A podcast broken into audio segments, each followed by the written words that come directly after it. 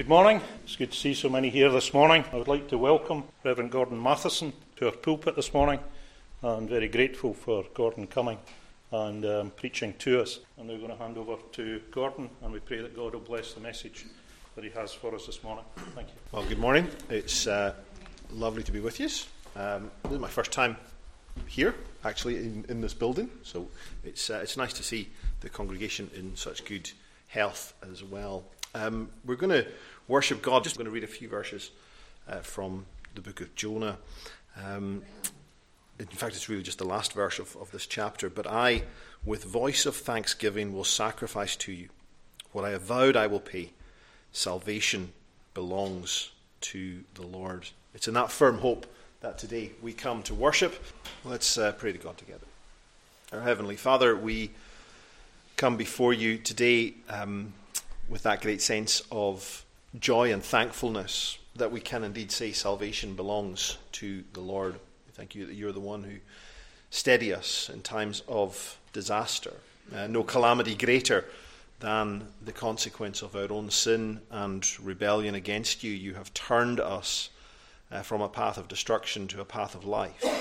And so we today rejoice in that great salvation that is found in Christ alone. We seek, O Lord, today to give you thanks, therefore, for all the blessings that flow to us, um, both in this life and in the hope that we have um, beyond uh, the moment of our death, and looking ahead ultimately to the great day of the resurrection.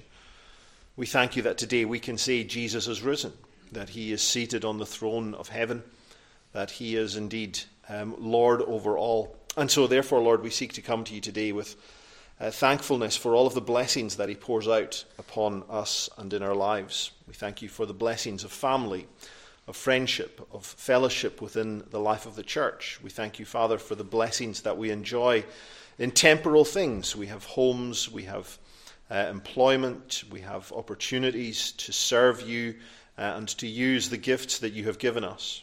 We pray, Father, for those who are struggling, though, in these ways, perhaps um, experiencing just now times of great distress because things in their lives are not going as they would have hoped or wanted.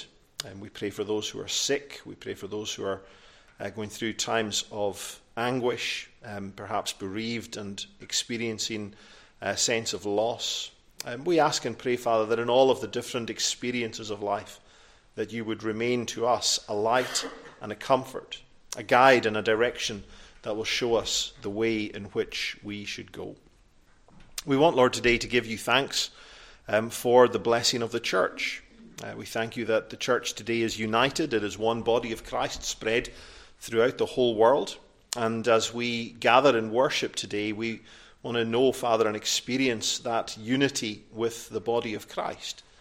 And so we lift up before you today our brothers and sisters in other parts of the world as they gather. We thank you that we are in solidarity with them, uh, especially those who are um, experiencing great persecution for righteousness' sake just now. We remember our brothers and sisters who are imprisoned in parts of the world. We, we know, Father, there are many places where your people are hated and despised. We know there are many places where people do not gather freely as we do today. And so we ask, Father, that your blessing would be upon the church in these dire times as well. We pray, Father, for places where the church is experiencing rapid growth. We pray, Father, that the growth of the church in these places would be uh, one that is matched with depth. And so we therefore pray today, Father, for seminaries um, where ministers are being trained for the preaching of the word, where people's lives are being prepared for your service.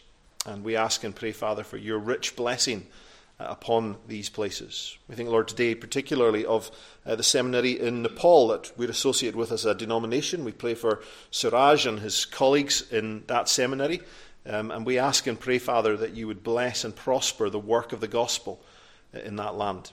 Uh, we think today, Father, of the opportunities that there are to bring the gospel into uh, such places. And we ask and pray, Father, that you would um, embolden the church, that you would give them wisdom and clarity for how they reach their culture and their community uh, with the good news. And so, Father, may we be filled with the same Spirit, given wisdom and boldness for how we proclaim Christ in the days in which we live as well.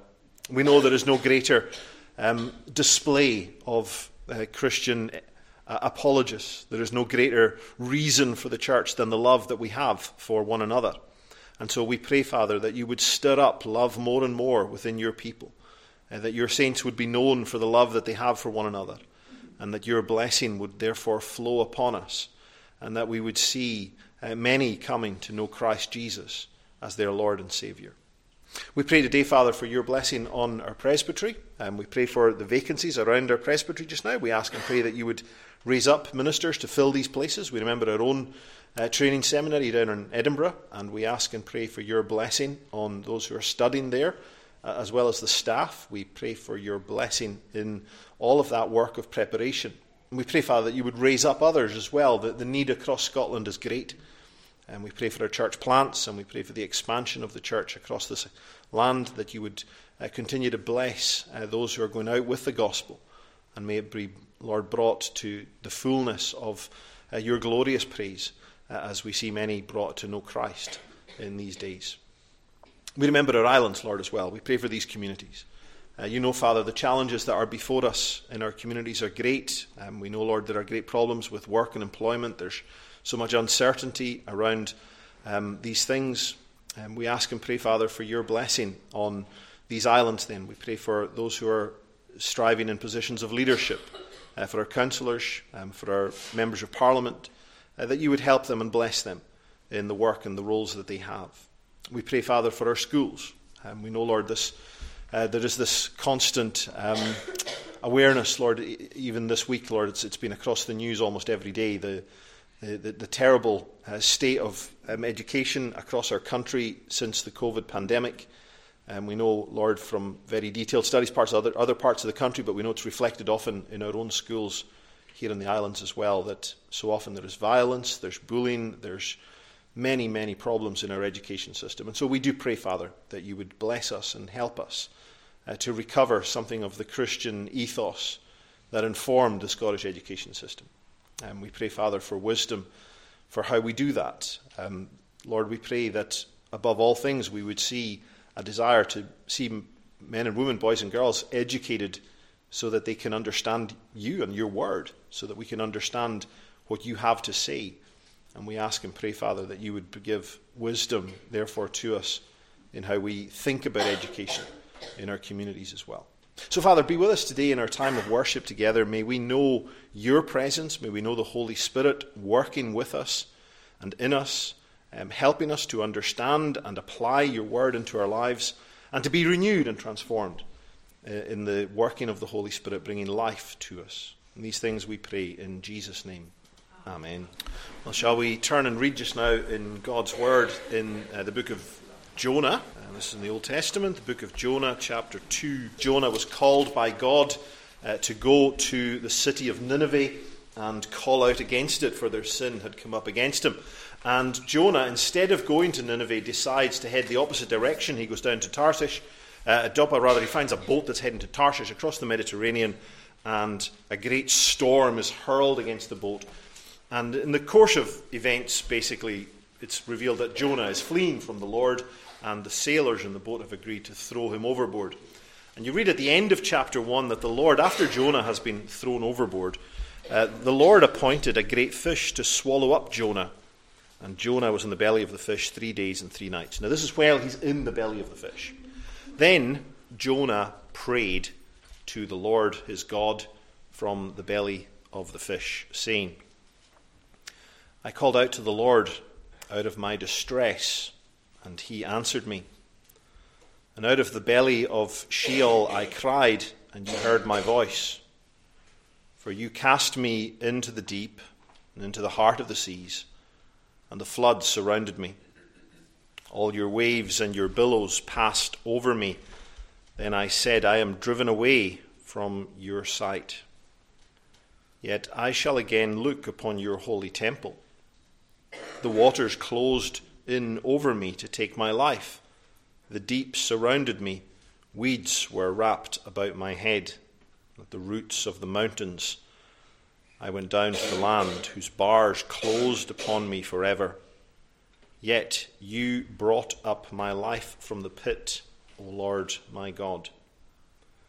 When my life was fainting away, I remembered the Lord, and my prayer came to you in your holy temple. Those who pay regard to vain idols forsake their hope of steadfast love. But I, with voice of thanksgiving, will sacrifice to you. What I have vowed, I will pay. Salvation belongs to the Lord. And the Lord spoke to the fish, and it vomited Jonah up upon the dry land. Amen. This is God's word to us. Uh, we're going to sing again uh, to God's praise, this time in Gaelic. Um, part of my, my thinking this morning with this passage that we're, we're looking at is the, the, the, link actually directly into the New Testament. Um, Jesus, in, I think it's in, in Matthew's Gospel, um, if I can get the right text, um, Matthew 12 it is, uh, talks about a sign being given. And the sign that's been given, he says, will be like the sign of Jonah, but a greater than Jonah is here. And the sign of Jonah is the fact that he was as good as dead, thrown into the sea, in the belly of the fish for three days. But then on the third day, he was spewed out onto dry land, returned to the land of the living, as it were.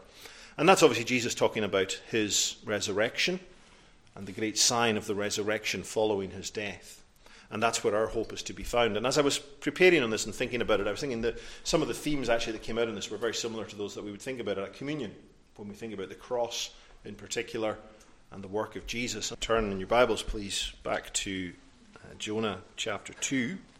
We'll just pray before we study the Word together. Heavenly Father, as we come before you this morning, we thank you for the great mystery of the resurrection we, we wouldn't understand, Lord, what has happened there, why the tomb is empty, were it not for the words of Jesus himself foretelling this would be the case. And we thank you, Father, for what that means for us. The work of Jesus truly has been finished, accepted, that he is victorious over sin and now death, and that he will one day return. And so we pray, Father, that today as we study the Word together, the, the blessings of the new covenant and the redemption that is in Christ alone will flow to us, uh, that we will receive and hear the good news with gladness and be transformed in our minds. We ask this in Jesus' name. Amen. Um, Jonah 2 is an interesting chapter uh, be, because you, you'd kind of think it would make more sense if Jonah uttered these words after verse 10. So, the end of the chapter, the Lord speaks to the fish, it vomits Jonah out onto the dry land, and you'd think that's the point where Jonah throws his hands up in the air and says, Thank you, Lord, I've been saved. But actually, that's not the case. And that's one of the key things, in fact, to understand what's going on in Jonah chapter 2. These are words that are issued from the belly of the fish. So Jonah is in the belly of the fish. It's a horrific experience. And yet, he has this prayer which is full of thanksgiving to God. And that's a hard thing for us to kind of grasp and understand. Um, how is it in the midst of really awful experiences? I don't know if any of you have ever been swallowed by a fish like Jonah was, I don't know. But I can imagine it's a pretty horrific experience. Um, but in the middle of really horrific experiences, we, we can be filled with thankfulness. And I think for us today, the, the points that I want to think about are so, simply this that Jonah is, first of all, thankful that he's been saved from sin. And the context here is amazingly significant. The reason Jonah is in the belly of the fish is because he has been saved from his sin. He's then also saved from death because the consequences of his sin were literally deadly. He, he was thrown overboard and he was going to die. And the fish, for all the horror of the rescue, is actually a means of salvation. He, he, he, he survives. He finds himself not drowning and dead, but inside a fish. And he's full of thankfulness that he's not dead because salvation belongs to the Lord. And it's important as well, as we think about this, to see the connection to Jesus. Because in that passage in, in Matthew, when the scribes and the Pharisees come to Jesus and they demand a sign from him, he says, No sign is going to be given except the sign of Jonah. And that is his own resurrection as proof that salvation belongs to the Lord.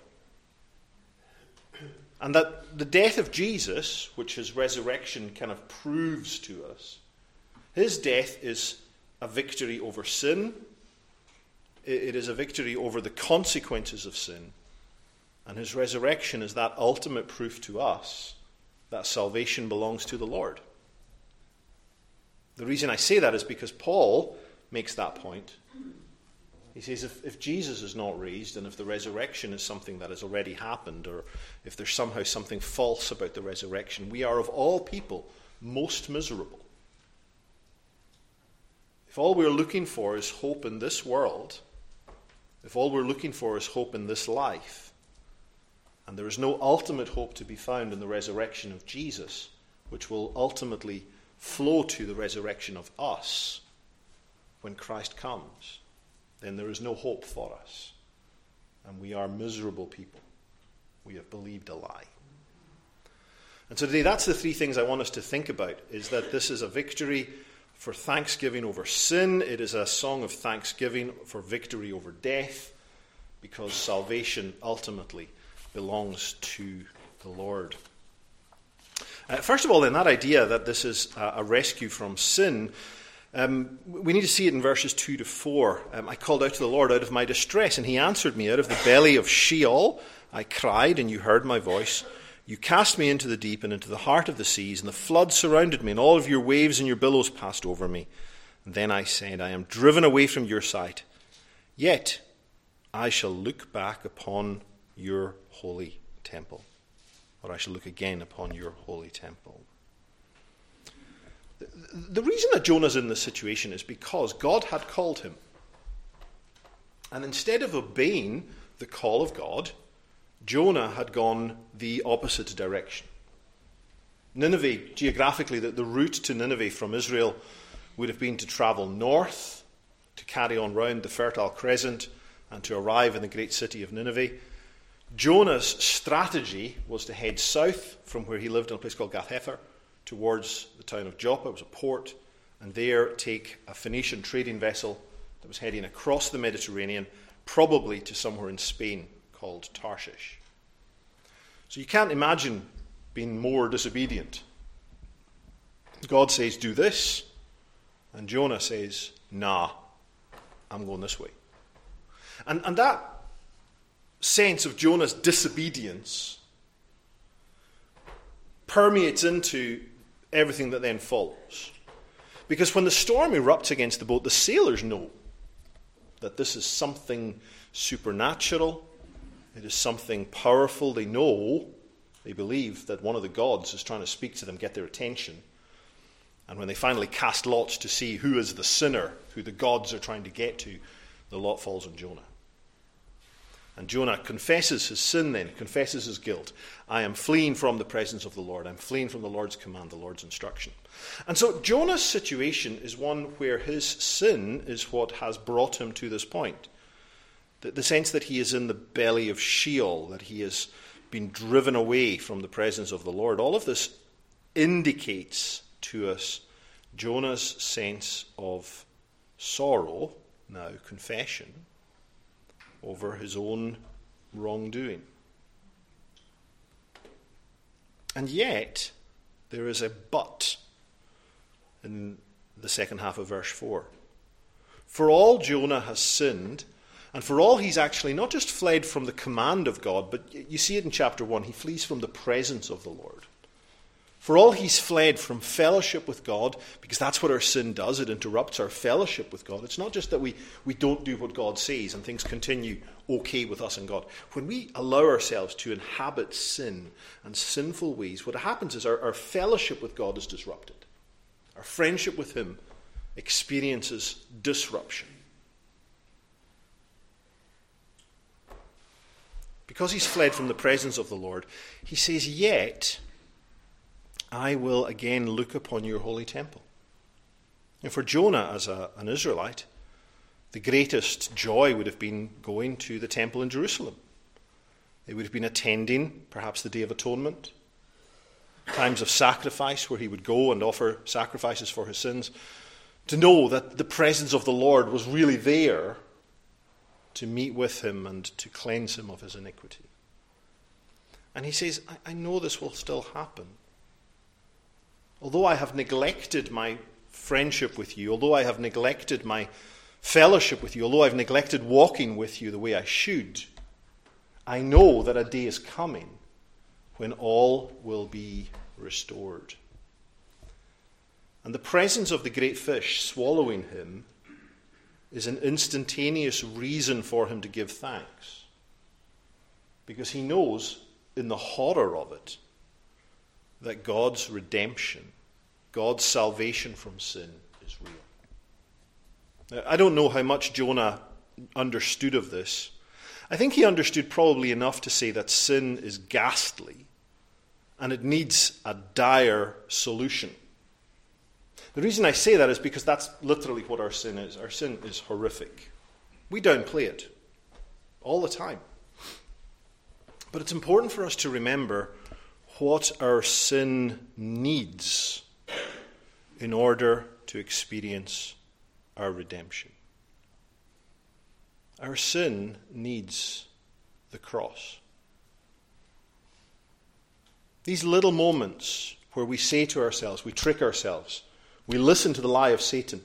And in an instant, like snapping our fingers, we, we say to ourselves, It's okay for me to rebel against God in this moment. It's okay for me to resist God's command. It's okay for me to.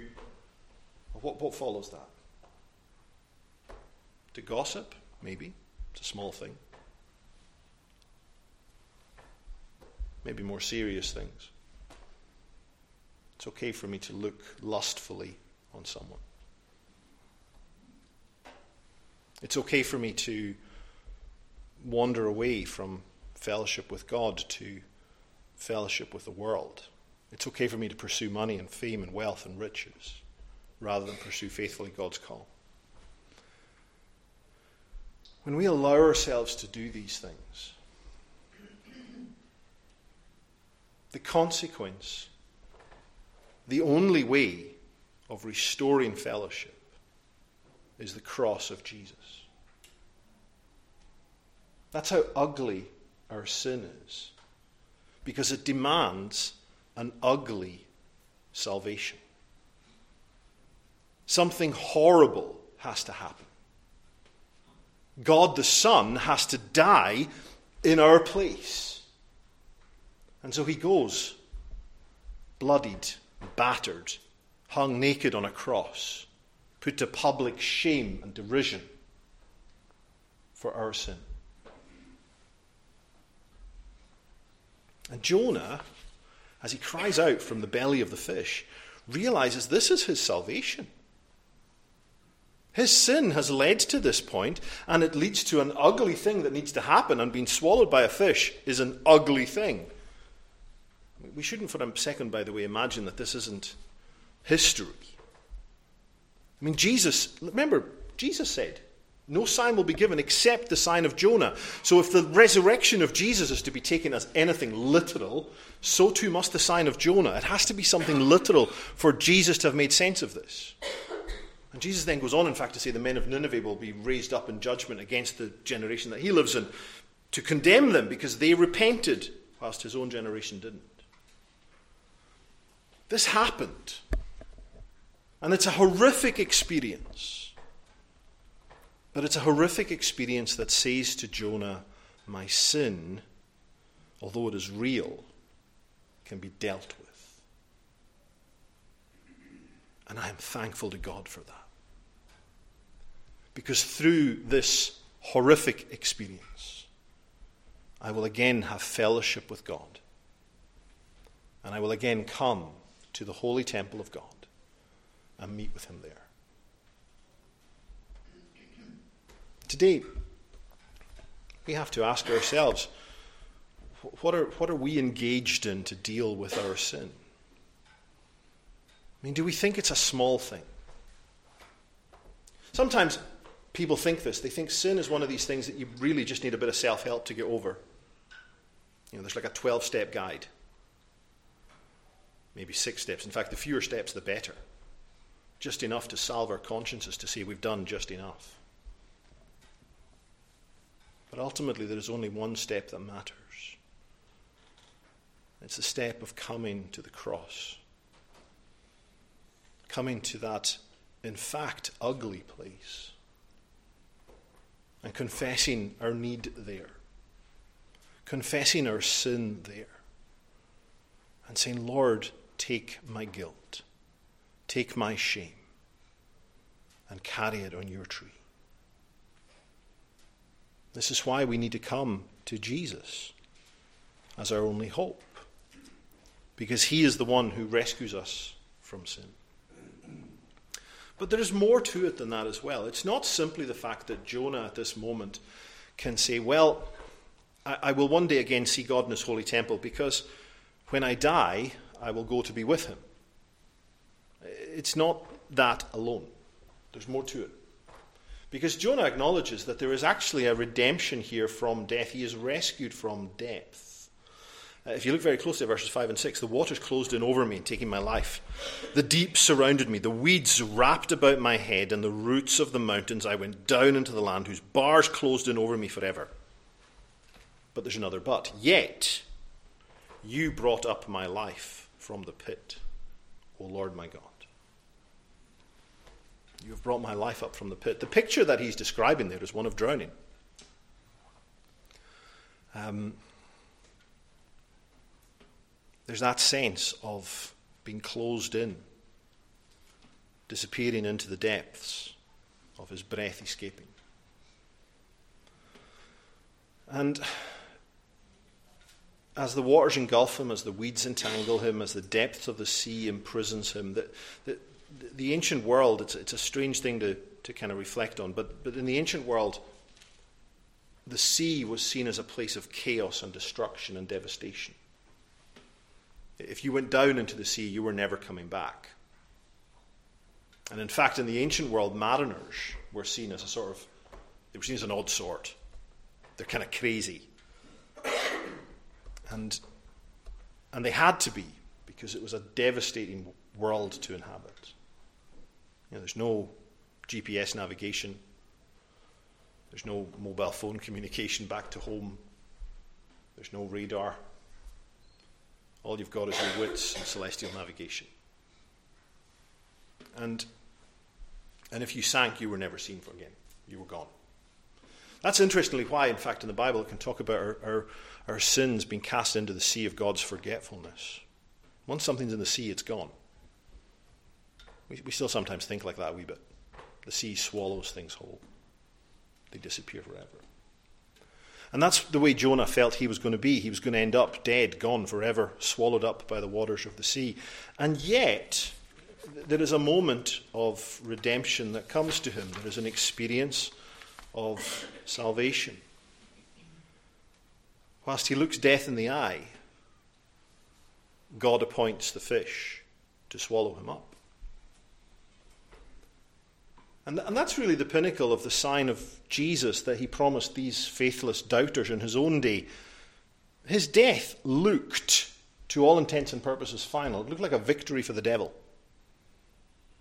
We finally got rid of him. Pontius Pilate can put up a sign saying, the King of the Jews.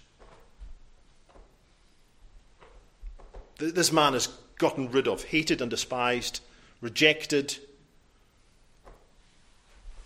He's finished. He's gone. It looks like death has won. It looks like death has triumphed. But it was not the end for Jesus. Although Joseph of Arimathea and Nicodemus come and they take the body of Jesus down from the cross and they bury him in the garden tomb, it's not the end. Because early in the morning on the first day of the week, the, the women go to the tomb ready to properly embalm the body. They too expect that this is, in fact, the end they discover that the stone has actually been rolled away, that the impossible has happened, that Jesus has risen. Certain death has given way to certain life. And there is a triumph and a victory over death, therefore, in the, the victory of Jesus. That the defeat of death is real. And again, it's, it's, it's horrific. It's horrific in, in the power of it. The resurrection of Jesus, it was a powerful event, terrified the Roman soldiers who were guarding the tomb, terrified the Roman authorities and the Jewish authorities who thought this man is gone. It kind of terrifies the disciples as well. Because they don't see how death can be overcome. This is a mighty act of God.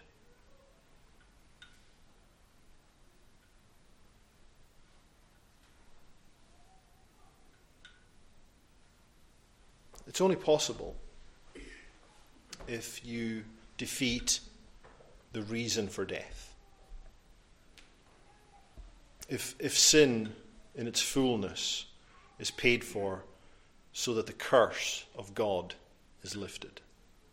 Now, in Jonah's case, that's ultimately not the, the whole truth, because he, he still needs the salvation of the Lord that is found in Christ. And he confesses that as he comes to the end of his prayer. But for Jesus, that is where it's found. That's where the, the truth is. That in his death, he paid for all the consequences of sin to be lifted, for the curse to go, for salvation for his people. And today, that's what we can sing of. That's why we can join with Jonah in singing in joy at what has happened to us and what has happened for us. Jesus has not only died, but he has risen. And it means that for us, life is now possible. For all the difficult things that we are going to experience as we go through our lives in this world, the fullness of life is ours. It has already begun because Jesus has defeated death. And we may have to endure the reality of physical death, but not the finality of it, because we do so with the hope of the resurrection. Because we do so knowing that we share with Jesus his victory, that the power of death has been smashed, totally destroyed and its grip over us is gone. Which leads us to that great proclamation that Jonah has as he comes to his conclusion that salvation belongs to the Lord. It's his now to give. Just as God appointed a, a, great fish to swallow up Jonah, he has appointed a greater salvation for us. That today we look back 2,000 years ago on the work of Jesus and we say, that is it, it is finished. In his own words, it's done, it's paid for. And today, our release from death and our release from sin is no, in no way dependent on what we can do. It's in no way dependent on us saying, Well, I've, I've repented enough. It's in no way dependent on us saying, I've done enough good works. It's in no way dependent on us saying, We've had to earn this. So often struck by that at the end of, I don't know if, if any of you ever watched uh, the film Saving Private Ryan at the end of it, um, the Captain Miller, the, the, the, the, leader of the squad that had been sent to rescue him, um, has seen his whole unit devastated, wiped out. He himself is about to die. And he says to Ryan, Earn this. As if somehow his redemption is something that he can earn. And that's the way we think. We think our redemption has to be earned, it has to be paid for, it has to be somehow merited on our part.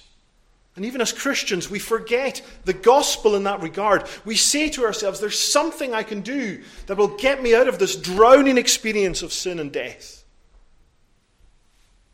Until we remember God has appointed not an idol for us, not something that we can erect for our own salvation, but he has appointed Christ, the hero of his people, the great fish who has defeated death, who has paid for sin, and who brings salvation and healing in his wings. This is what Jonah says all those who pay regard to vain idols forsake their hope of steadfast love. And what vain idols are we clinging to today? Do we cling to the idol of our own righteousness? Do we cling to the idols of our own goodness? Do we cling to the idols of our service in the church? Do we cling to the idols of perhaps our faithfulness in our marriages? Do we cling to the idols of our success? Do we cling to the idols of whatever we may have accomplished and done with our lives? Well, if we do, we give up all hope of this thing steadfast love, of the chesed of God, of God's love for the unlovable, of God's covenant grace towards his people. That's what chesed means God's covenant love.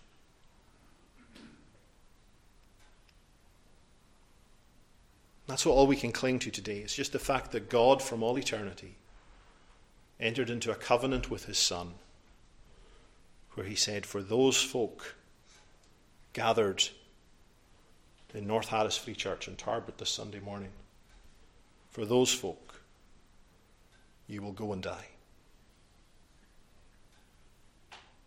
And Jesus said, Yes.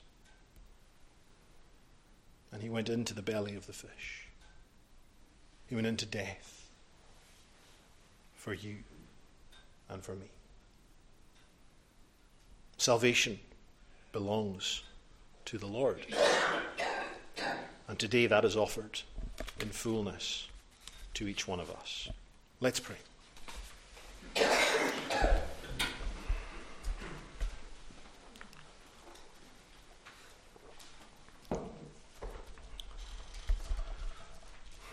What a salvation. What a Saviour that we have in Jesus. And so, Lord, may we today be filled with a sense of wonder and awe at what He has done. May we be consumed, in fact, with that knowledge that Christ has died for His people and that salvation has been accomplished in its fullness for us. May we today be able to rest in that. We need, Lord, so often to be brought back to seeing the fullness of the gospel and the beauty of Christ, to see that ugly place that He went to, the scars that He bore the torments that he endured. But may we remember that in all of it he emerged victorious in the fullness of everlasting life. And so may we be filled today with the hope of the resurrection and stand firm and bold in that truth. We ask this in Jesus' name. Amen. May the grace of the Lord Jesus Christ, the love of God the Father, and the fellowship of God the Holy Spirit be with each one of you now and always. Amen.